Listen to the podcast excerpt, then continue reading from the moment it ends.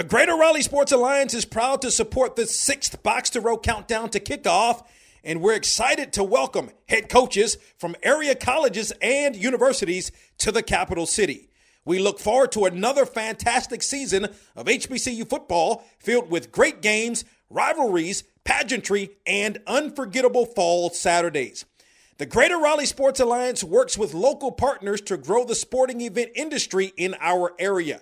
The GRSA has an extensive track record of securing and hosting successful tournaments and championships, resulting in significant economic impact for the region and an enhanced quality of life for our residents. In 2022, Raleigh was named Sports Travel Best Host City. To learn more, follow us on Instagram and Twitter at Raleigh NC Sports. Best of luck to all area HBCU football programs this season. On December 27th, 1892, Livingstone and Biddle College, now known as Johnson C. Smith University, played in Salisbury, North Carolina with Biddle winning 5 to 0. Over time, HBCU football has evolved. HBCU football's popularity continues to rise. Millions attend games each year and millions more watch on television. The HBCU bands provide some of the top entertainment in the country. Over that time, some of the best players to ever play in the National Football League played at HBCUs.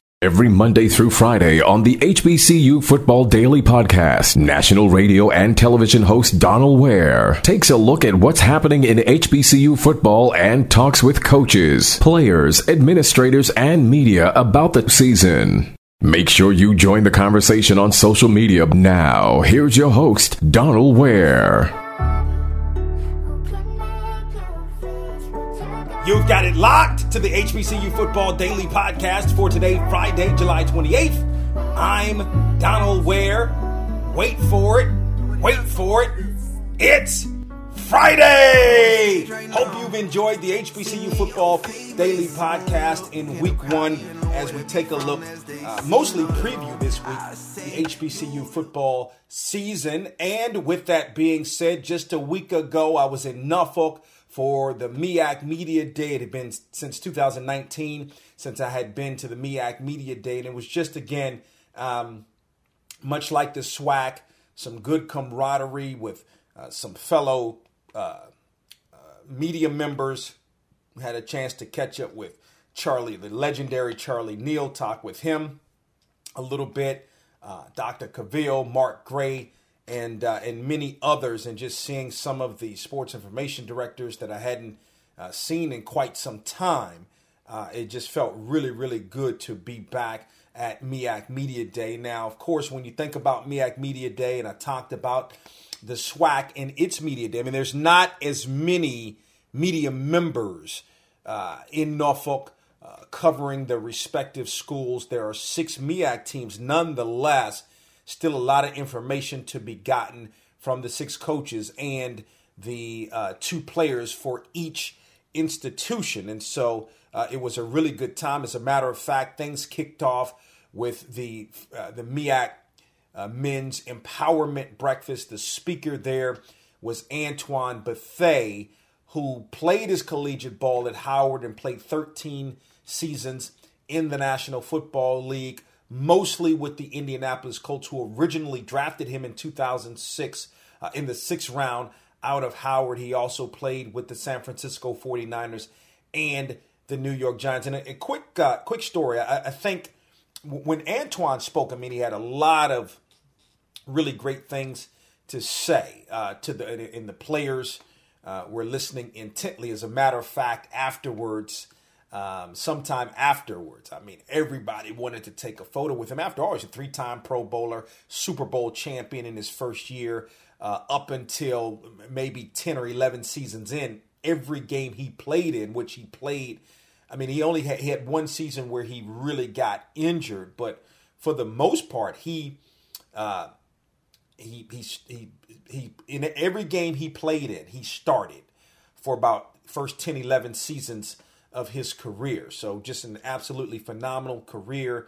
Um, he came on Box to Row back in 2006, two weeks before the NFL draft. As a matter of fact, that year, that was the first year that we uh, we had as guests players that had an opportunity to be drafted into the National Football League. And I think that year there were three players from HBCUs, may have been more, but three that I can think about. Uh, and as a matter of fact, not, not only was it Antoine Bethea, it was uh, Tarvaris Jackson, rest in peace, Tarvaris Jackson, who was drafted in the third round by the Minnesota Vikings. Of course, went on to uh, win a Super Bowl with the Seattle Seahawks. Uh, there was Jason Hatcher, who was drafted, mm, can't remember the round, second, third, or fourth round uh, by the Cowboys out of Grambling and uh, went on to have a very nice career with the Cowboys and then in the in the then Washington Redskins. And uh, there was Bruce Eugene. You talk about one of the great quarterbacks, not only in HBCU history, uh, but but from a prolific standpoint, also one of the great quarterbacks in Division One AA or FCS history as well. Talk with all of those guys.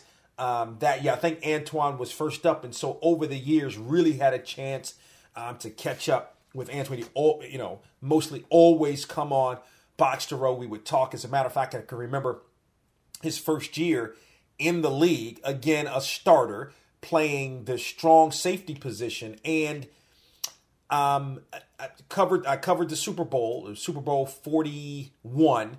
Uh, it was in Miami, so we were there the whole week. Did the did box to row on Radio Row. It was absolutely fantastic, and uh, really had a chance to cover the Colts because the Colts had three HBCU players uh, Antoine Bethea, Robert Mathis, one of the greats of all time. As a matter of fact, um, in ranking the top, um, I had a chance for uh, USA Today asked me back in 2019 to rank the top 100 National Football League players who played at HBCUs. And certainly Antoine was on my list uh, of the top 100. So was Robert Mathis for that uh, matter. But then also Nick Harper, who played. Uh, so uh, you think about Mathis; he played at Alabama A&M when Alabama A&M was in the SIAC. Um, covered him uh, during that time, uh, the Super Bowl with the Colts, and then also uh, Nick Harper, who played at Fort Valley State as well, with the Colts winning the Super Bowl 41 uh, that year. So that was a great time. And as a matter of fact, also Leslie Frazier. Because remember, Tony Dungy was the head coach. Leslie Frazier was also, I think, assistant head coach, but defensive coordinator uh, for that squad. He went on to, of course, become um, a head coach or the head coach of the Minnesota Vikings for many, many years. So it was great to be able to cover um, all of those gentlemen, and, and, particularly Antoine that year. Had a lot of great things to say at the Empowerment Breakfast, doing a lot in the community, and that's one of the questions he asked. What are you What are you doing?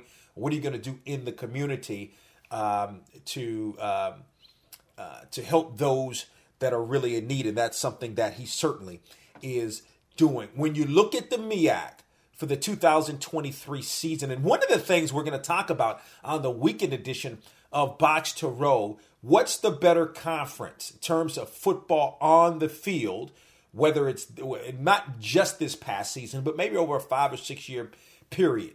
Uh, is it the MEAC? or the SWAC? That's one of the questions we're going to ask and talk about on the weekend edition of Box to Row, which can be heard on a radio station near you as well as on uh, tonight, as a matter of fact, Sirius XM channel 84, College Sports uh, Sirius XM. Uh, that's channel 84, 6 p.m. Eastern, 5 p.m. Central Time, and 3 p.m. Pacific Time. And then also uh, tomorrow, Sirius XM channel 142, the HBCU channel, 9 a.m. Eastern, 8 a.m. Central Time, and 6 a.m. Pacific Time as well. Then again, on a radio station near you, you can log on to boxtorow.com to find a radio station in your area that carries the program.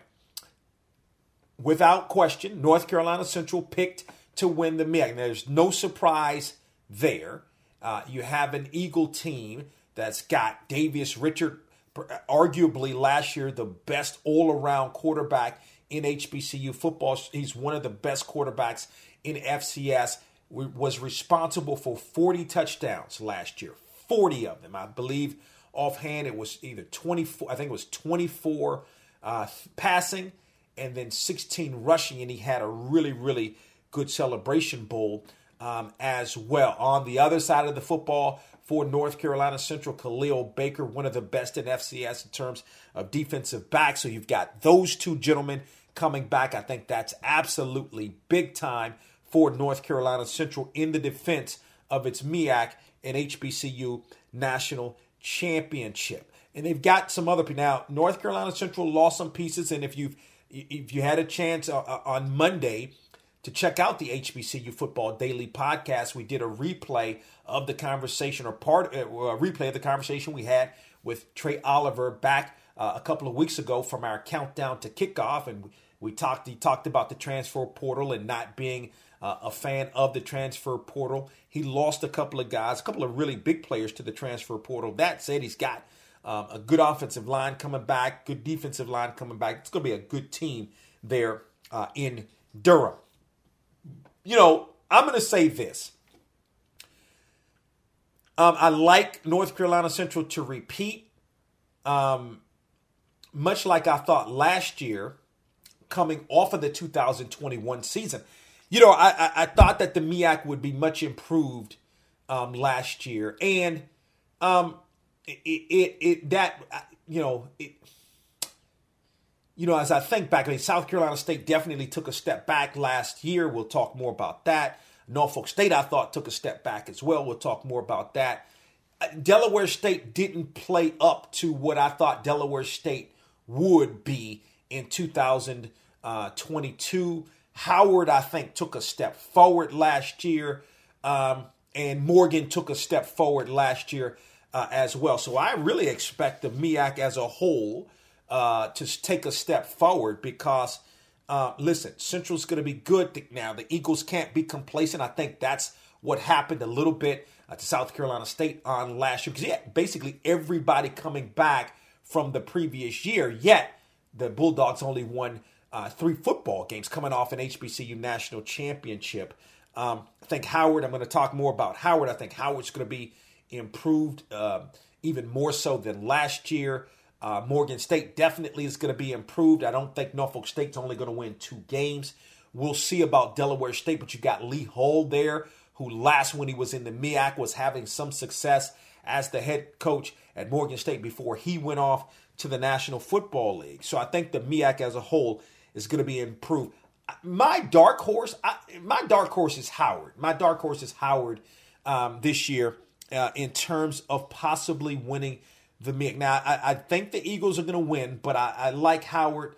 Uh, I know last year it didn't sit necessarily well uh, with NCCU that Howard was named um, co-MEAC champs, and I'm you know I'm glad the MEAC's sort of getting rid of that rule because just because both teams have the same amount of uh, wins and losses, you know, shouldn't constitute a co-championship, particularly if last year the two teams played, North Carolina Central beat Howard head to head.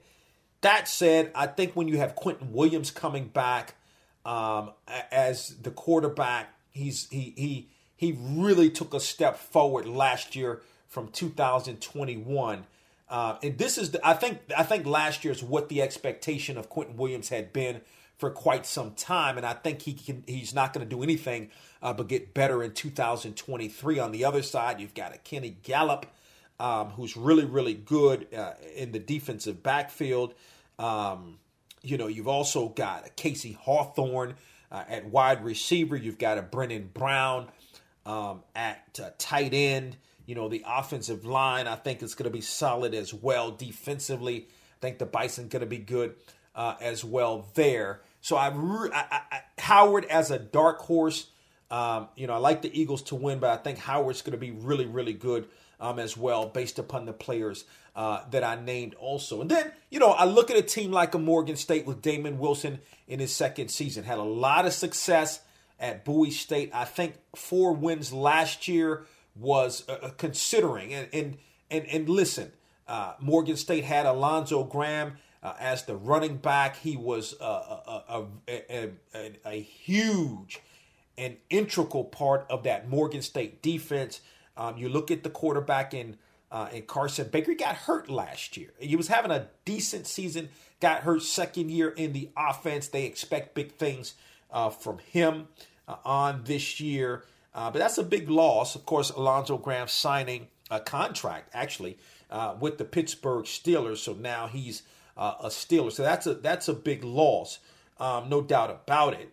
Um, but they're expecting, uh, you know, a Jabril Johnson running back. They like it should have been. It, it, it was uh, destined to be a one-two uh, combination, and then Alonzo Graham just went to another level, uh, as you can see by him being uh, not drafted, but of course signing uh, a. What did, I think he signed what was it a three-year, a little bit almost three million dollar deal um, with the uh, with Morgan State. so they, you know, he just really emerged and was really you know, the offense. Um, you know, Carson Baker, they expect improvement from him. He's got a couple of receivers and Andre Crawley and Damon Hamler. They combined for uh, 47 receptions for close to uh, 600 yards last year and four touchdowns. So they're expecting uh, that. But I think where the Bears are going to make the real impact is defensively. And we saw where the Bears had some impact. Elijah Williams defensive tackle, 19 tackles for loss last year, eight sacks. I mean, he's going to be right there on that defensive line. I think the defensive line is going to be really, really good. Um, the Bears were number one in the MEAC in terms of sacks with 29 and in terms of uh, points given up per game at 20, but the numbers everywhere else were not good. Well, I think that's going to be much, much improved on this year. Linebacker Lawrence Richardson's a first team All MEAC preseason guy uh, defensive back. Uh, Javion Morton in the in the defensive secondary as well. I think the Bears are going to be really really strong on the defensive side of the football. Then, from a special teams perspective, you've got an HBCU All American and Keith Richardson. Um, that's returning as a kick returner. Uh, more so had two touchdowns on kick return. So you know I think Morgan's going to be improved um, this year as well. I, I, think South Carolina State refocuses uh, this year got most of the team uh, coming back from 2021 that won or a good a good part. I mean, you know, Shaq Davis not so much, but but a, but a good part of the team that really played well um, in 2000 or played well, well really down the stretch and then won that HBCU national championship. Um, returning as well. Uh, Godbolt and Green on your defensive ends. Yeah, they lose a BJ Davis, but uh, as good a player as he was, I mean, South Carolina State really keeps linebackers. They keep good defensive. They they keep good. Uh, mostly, I would say in the defensive secondary, always going to be good in the defensive secondary. I mean, if you look in the National Football League, I mean, you can make an argument the two top HBCU players in the National Football League, both out of South Carolina State and Javon Hargrave, who just signed a massive deal uh, to come from the Eagles to now San Francisco. That's going to boast that defensive line, which was already pretty good anyway. Uh, and then you look at um, the maniac, Shaq Leonard, um, who uh, is coming off injury, but arguably two the, the two best HBCU players, both came out of South Carolina State. And, and uh, Leonard specifically, linebacker, right? But sort of, sort of uh, can run, you know, like a linebacker that can run and keep up with, you know, keep up with running backs and, you know, big enough to be able to bring down and to be able to check a tight end as well. And just in that defensive, on that defensive side of the football, I mean, you're talking about a South Carolina State team that's generally generally good across the board. So even though Davis is lost, um, I, the Bulldogs feel good uh, about the defense as a whole and at that linebacking core. You got to figure that Norfolk State's going to be better um, this year as well. Chris, uh, I mean, Otto Kuhns returns as the quarterback, but it's not out of the question that uh, Norfolk State could use a two quarterback system, which it did uh, from time to time on last year as well. I, you know, I was surprised, uh, and, and, going going back to uh, Morgan's to. Um, speaking of actually of, of Norfolk State, J.J. Davis didn't get a lot of touches. Now, remember, he was coming off a really good season in 2021 and a really special season back in 2019 before the pandemic. And uh, he's now signed with Morgan State. So that's going to boost Morgan State's backfield as well. But um, Norfolk feels good uh, about Jordan Lennon and uh, Kavon King combined to rush for close to 700 yards and four touchdowns on last year. Um, so I think Norfolk uh, not not going to be worse than it was last year. Delaware State had I think a solid season last year. Lost some guys, right? But Lee Hull comes in. He's back in the MEAC. You know, we'll see what happens um, with Delaware State and if Delaware State can, in fact, be improved um, in uh, uh, uh or take that take another step or that next step because I thought Delaware State Delaware State sort of folded a little bit at the end um, because they the Hornets started out really really good last year and just couldn't get it done. I mean, uh, you know, just needed to win a few more games down the stretch, couldn't get it done, and it kept the door open for Central because if you remember at the time, Central had a that it was a big loss. Um, to Norfolk State. It's a big loss. Uh, excuse me, to uh, Howard. It's only loss in the MEAC. Uh, uh, excuse me, not to Howard, South Carolina State. To South Carolina State. Um, it's a big loss, and it, and it, just left the door open. But ultimately, um, the Eagles held on to get the MEAC championship. So that's a look at the MEAC. I, I, I think uh, I said that the MEAC would be improved. I think it will, in fact, be improved um, this year uh, in 2023. So those are my thoughts on the MEAC this year as we wrap up this week's HBCU Football Daily Podcast. As always, as always, we want you to tell a friend about the HBCU Football Daily Podcast. If you if you're not a subscriber to the Box to Row YouTube page, where not only we have this great HBCU Football Daily Podcast Monday through Friday uh, here uh, on our YouTube channel, uh, as well as on BoxToRow.com and iHeartMedia com. We've got other great conversations um, on the Box to Row YouTube channel, so check us out. Um, don't forget about the weekend edition of Box to Row, which can be heard on a radio station uh, near you, as I mentioned, as well as tonight, Sirius XM channel 84, that's 6 p.m. Eastern, 5 p.m. Central Time, and 3 p.m. Pacific Time. And tomorrow, Sirius XM channel 142, 9 a.m. Eastern, 8 Central and 6 Pacific time. Have a wonderful weekend, and I'll talk with you on